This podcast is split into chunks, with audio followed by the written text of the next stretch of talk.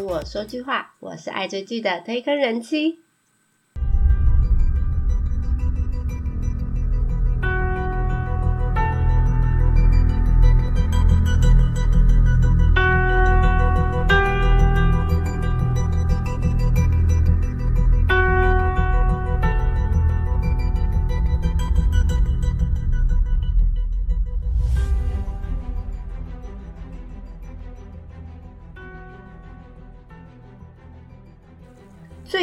Netflix 啊，真的是非常认真的把他的原创作品通通一次出清上架的感觉。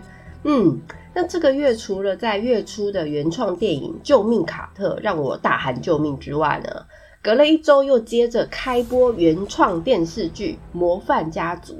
那我本来呢还在犹豫到底要不要介绍这一部剧，毕竟这一部的结局让我非常的傻眼。那其实它前面的剧情都还蛮好看的，所以呢，我还是来好好的介绍这一部有点黑帮犯罪的电视剧。那《魔方家族》这一部戏呢，是由金装律师还有喜欢的话，请响铃第二季的导演金正宇，还有朴有英两个人共同指导。那是由特殊案件专案组 Ten 的李在跟编剧合作。那总共有十集，它的剧情是在讲述一个奉公守法的一个大学讲师。那因为他一时的贪念，卷入了一场黑道与警界都有参与的贩毒风暴。那这一部戏是由两大实力派男星郑宇还有朴熙勋携手主演。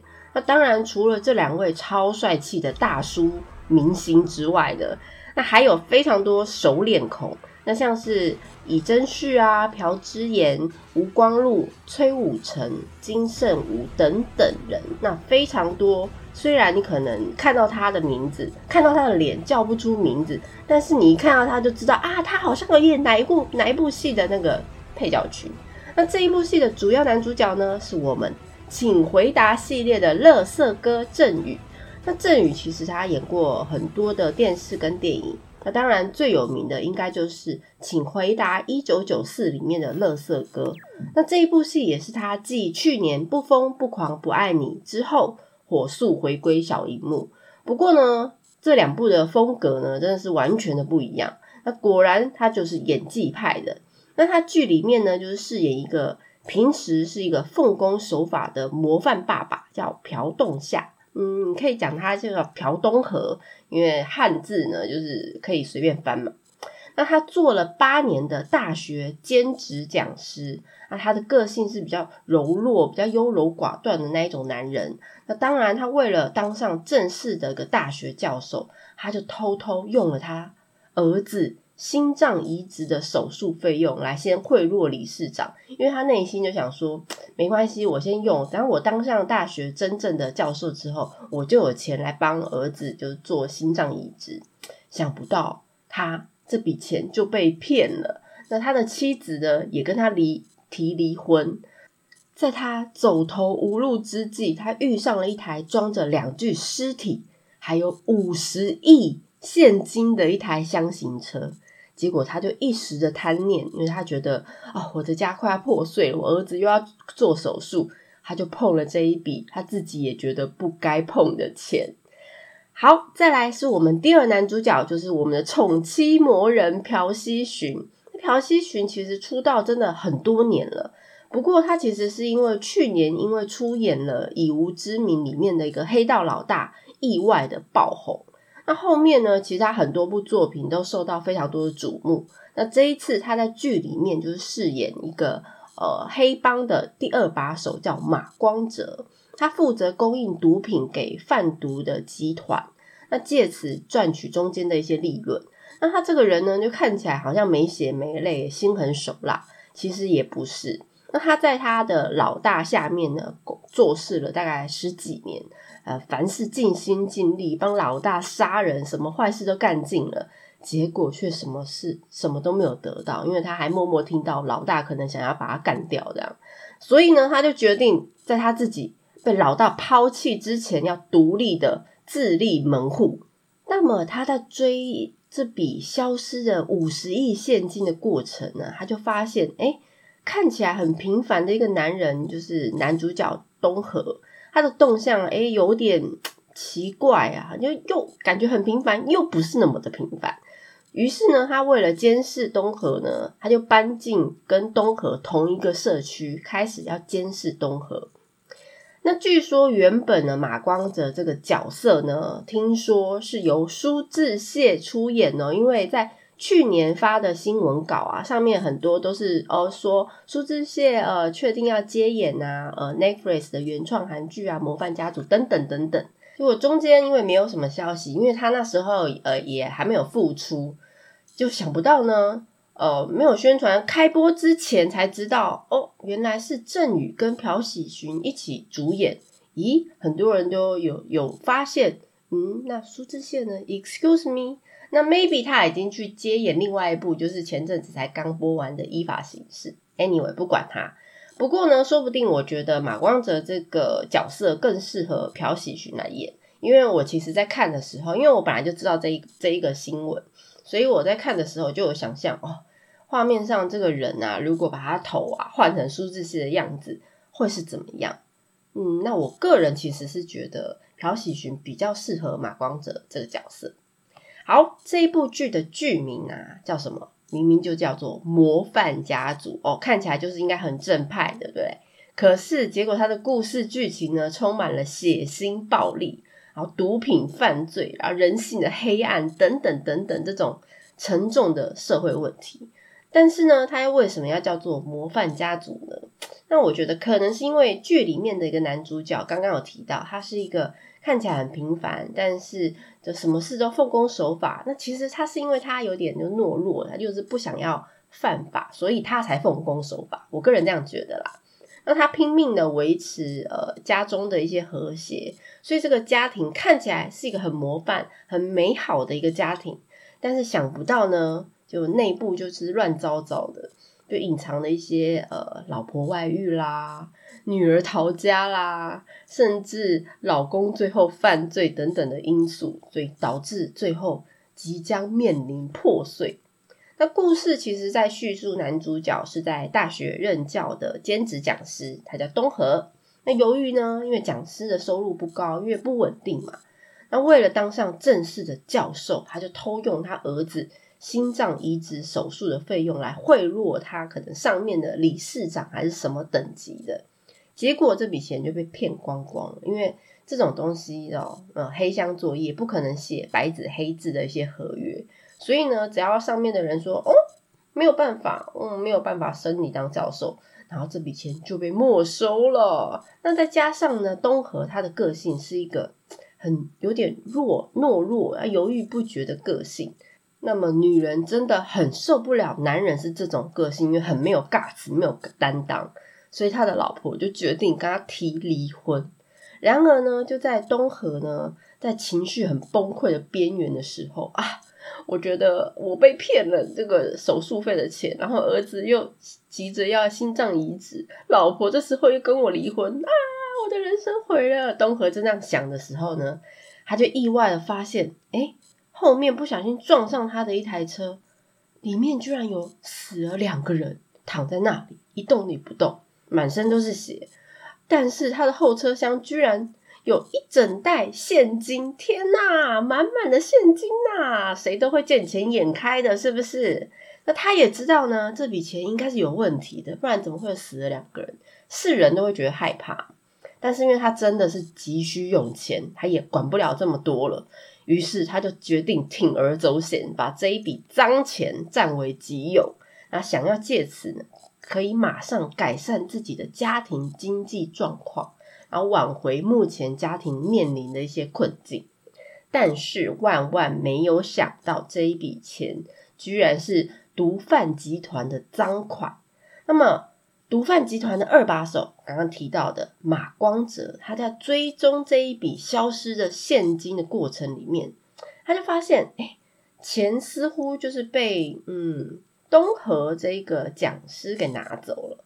那本来呢，原本黑帮的做法应该是怎么样？人去钱留嘛，就是哎，我把钱拿回来以后，我就把东河杀了。但是没有想到，光泽居然放了东河一马，免他一死。不过呢，代价就是东河必须要像狗一样的努力替光泽工作，做什么东西呢？帮他们当车手走私毒品。那就这样，八竿子打不着的两个人就这样碰在一起了。那么，其实《模范家族》这一部戏呢，它是用了三个不同的视角，应该说三个故事线来推进所有整部剧。那除了主线故事，就是以男主角东河为主，他呢因为本身偷了巨款，那他因为家里一些他的经济的状况啊，家庭的问题，然后偷了巨款以后，再衍生出哦，家庭会不会有人被会被家人发现呢？还发生什么事？那另外呢，还有警察那边，他想要追破这个贩毒集团，那个集团叫上级帮。那里面它有两个帮派，一个叫呃龙珠帮，一个叫上级帮。那龙珠帮呢，就是光泽所属的帮派。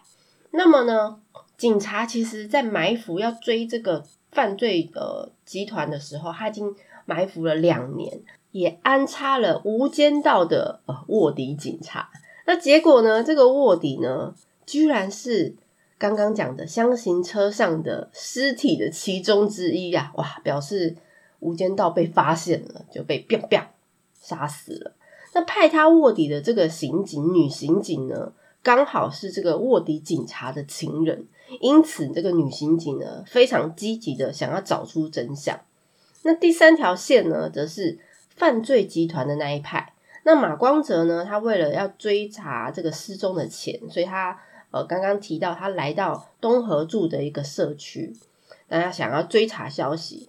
同时呢，他其实也知道他自己所属的龙珠帮，他的老大呢似乎想要把他干掉。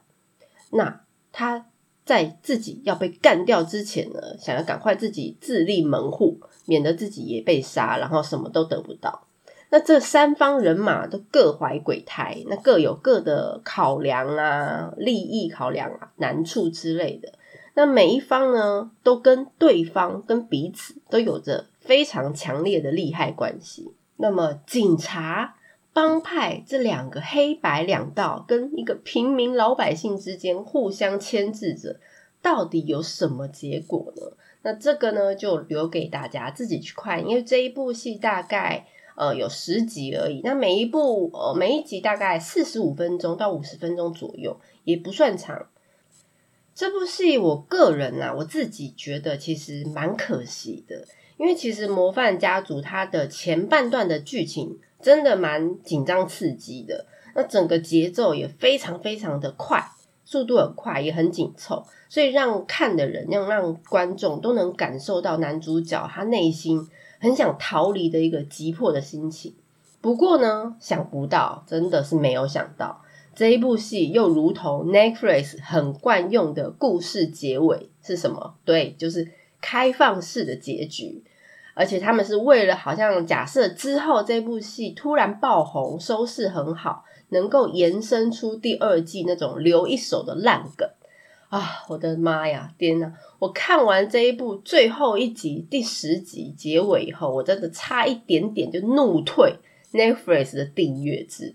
不过我不得不说，因为我本身我会追这部戏，我是因为很喜欢两个男主角，就是郑宇跟朴熙勋的演技。那因为这两个真的是非常有魅力，而且两个都与众不同的大叔。那郑宇其实他在。小荧幕的角色呢，通常都是比较疯疯癫癫啊，比较搞笑啊，像《乐色哥》啊，或者像这上一部《不疯不狂不爱你》里面那种，那又比较偏正义一点的形象。但是这一次他饰演一个比较平庸啊、平凡又还蛮无能的一家之主，但是他为了家庭铤而走险，差一点就要被自被黑帮处理掉。那时候啊，就是快要被干掉的时候，那个空虚。又很无助的眼神，加上因为身体会因为很害怕被自己就要被杀死那种感觉，不自觉的颤抖，他连那个脸颊的肉啊都开始一起抖抖抖抖，因为太害怕了。哇塞，我就觉得他连脸颊的肉都会演呢，连我都觉得哇，跟他一起一样就怕爆了，我都好像觉得自己要被活埋了。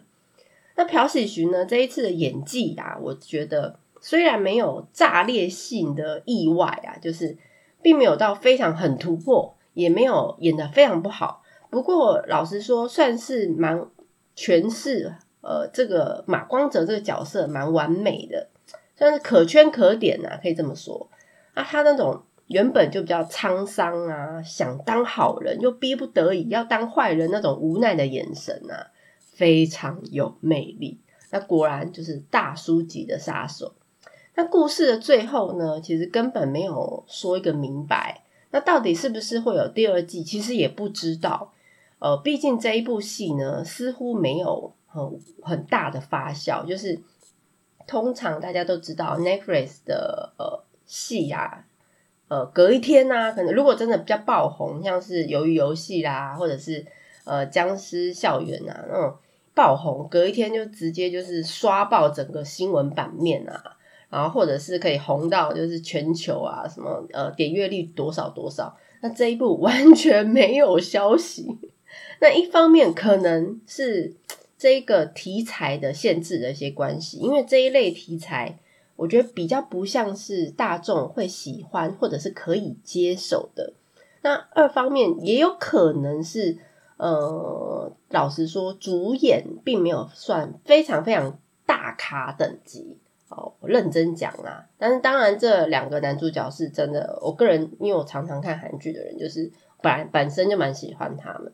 再来呢，主要就是 Netflix 对于这一部原创作品好像没有放太大的心思，因为光看就是事前的预热就没有做什么宣传。像之前呃，由于游戏啊，很早就开始去铺说哦，什么时候要开播啦，然后一直酝酿，一直酝酿。但这一部戏的事前预热很短很少，就是呃贴个几张呃海报就这样子，连他的那些呃人物的一些剧照都非常非常少。那就连开播了之后，也没有再加强去推广。我觉得感觉就像是这一部戏就是放水流，那有红就是有赚到，没有红也是算得到，因为因为毕竟他们没有去努力去宣传嘛，所以也知道。但是他整个最后的结局，就是应该说完全没有结局啦。他的故事就是悬在半空中，所以到底有没有第二季，不知道，因为官方也没有说嘛，那也没有确定要拍。那假设如果今天这部戏现在的点阅率并不是很好，其实我相信 Netflix 也不是笨蛋，应该也不会再投资拍第二季吧。嗯，那但是假设真的有第二季，我会不会看？唉。我为了要知道结果，我还是会继续看，而且会边骂边看，哈哈哈哈哈！好，就这样。那我我不会觉得这部戏不好看，因为我觉得前面九集都非常好看。那当然，最后因为我本身是不喜欢开放式结局这种样子的开放式结局。那假设是像那种信号，就是有一点点呃 ending，但是又有一个呃悬念在那边，我觉得可以接受。好。